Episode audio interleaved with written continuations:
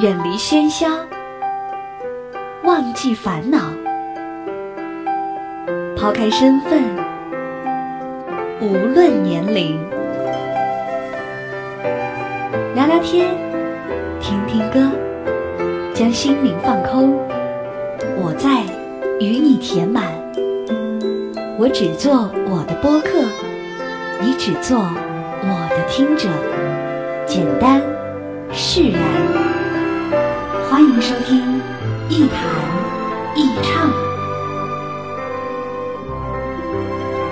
新卓艺工作室诚挚出品。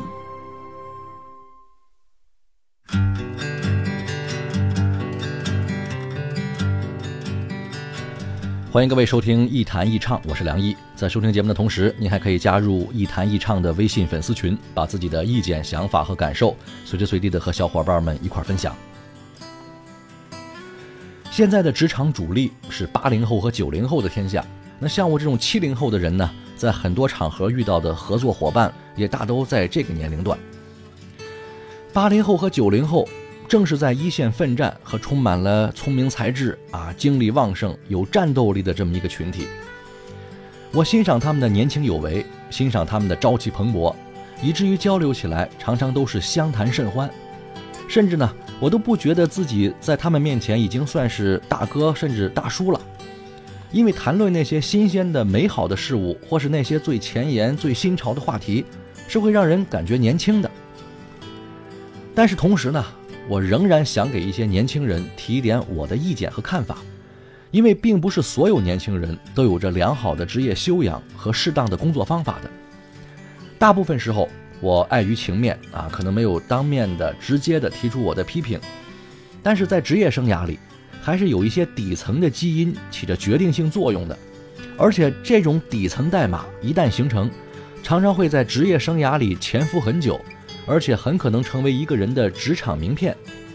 对个人来说，它代表了一种工作态度、职业精神和职业形象；对集体来说呢，它还可能影响并且形成一种职场风气或是企业文化。所以今天我想谈一谈啊，我的一点粗浅的看法，可能对大家来说并非毫无用处。我曾经给很多年轻的朋友说过。我建议大家在进入职场的最初，还是不必盲目的开始创业，哪怕是我们的家庭条件特别好啊，根本不需要给别人打工，也足以衣食无忧的生活。就是这样，我也建议大家先找一份适合自己的工作，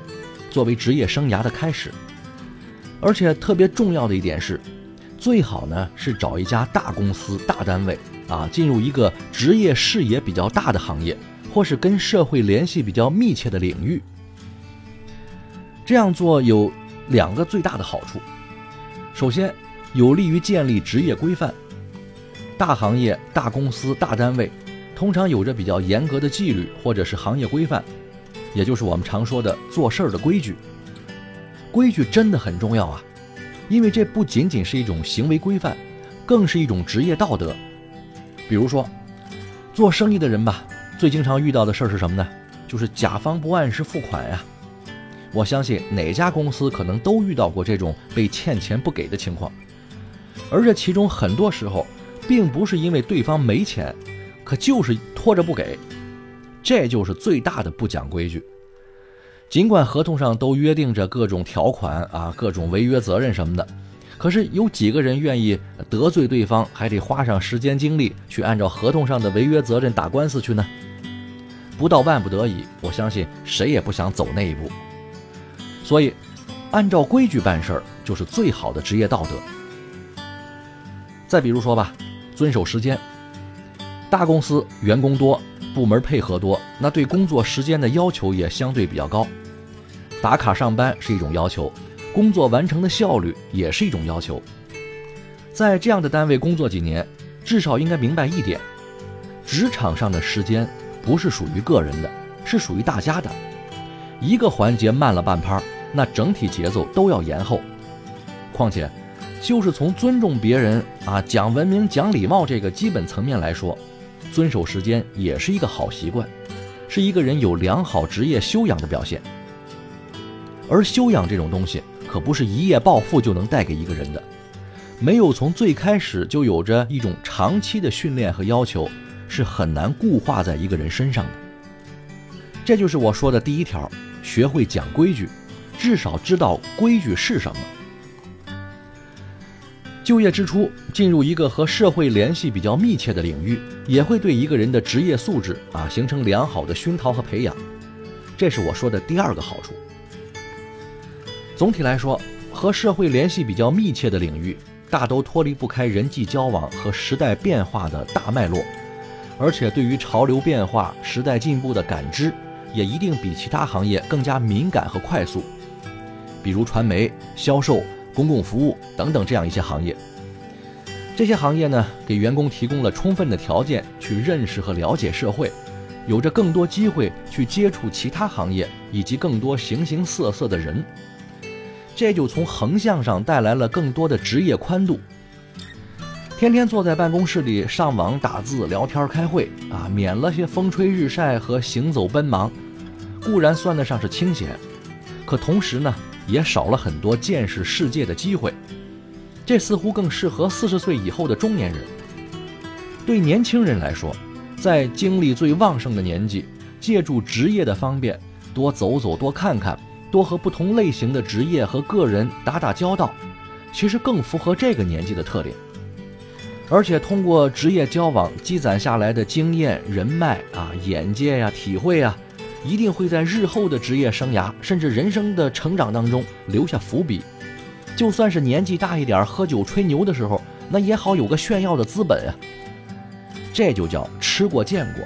它是一个人人生观塑造过程当中很重要的一部分。当然呢，咱们反过来说啊，事情嘛都有两面性，在大公司大单位工作，可不一定都能学到些好习惯。大公司也有大公司病。人浮于事，分配不均啊，什么裙带关系呀、帮派主义呀、事不关己高高挂起呀等等，我就见过很多身边的人，刚进入职场的时候吧，还是一身正气的热血青年，结果因为种种原因，好的东西没学到，坏毛病倒是学了一大堆，没过几年就一身城府、油腔滑调、不务正业，明明二十多岁，搞得自己跟老江湖似的，没意思，一点都不帅。进入职场的时候，每个人年纪其实也不小了，都是成年人了嘛。就算是面临一些职场的不良风气，你也得知道，也应该有这个能力分辨，什么是好的啊，什么是应该学的，什么是对自己日后有帮助的。这就是真抄理论，就跟小孩子开始学说话、学写字一样，第一次教错了，以后好长时间都改不过来。那一开始学对了，以后见着错的自己都能改过来。职业生涯里的底层代码也是这样一遍一遍写进去的。任何行业和单位都不会单纯的教会我们正面的积极的东西。对于那些负面的消极的影响，一是看个人的性情和自我的要求，二是看自己的价值观取舍。能从负面的影响里学到生存的技术，而且继续按照自己认为对的方向去走，才是更高级的进步。换句话说，职场上最初的那一段经历，无论怎么样，都会转化成为我们职业生涯里最重要的底层代码。这跟我们原生家庭对一个人的影响是一个道理，只不过自己的家庭我们无法选择，而职场我们至少有权利、有能力去选择一下。再往后说。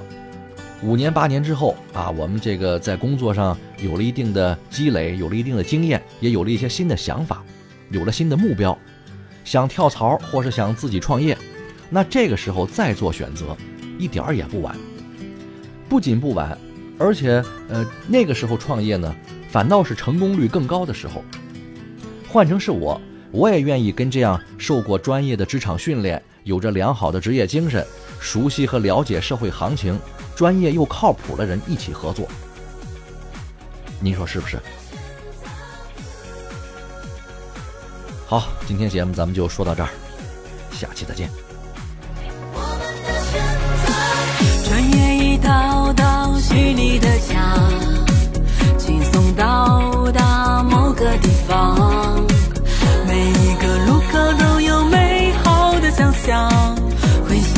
笑容尽情释放，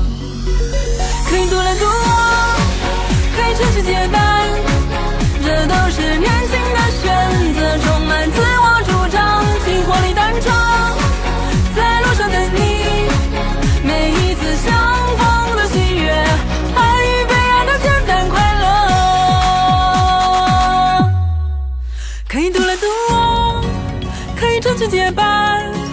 这都是年轻的选择，充满自我主张，心活力单车，在路上等你。每一次相逢的喜悦，爱与被爱的简单快乐。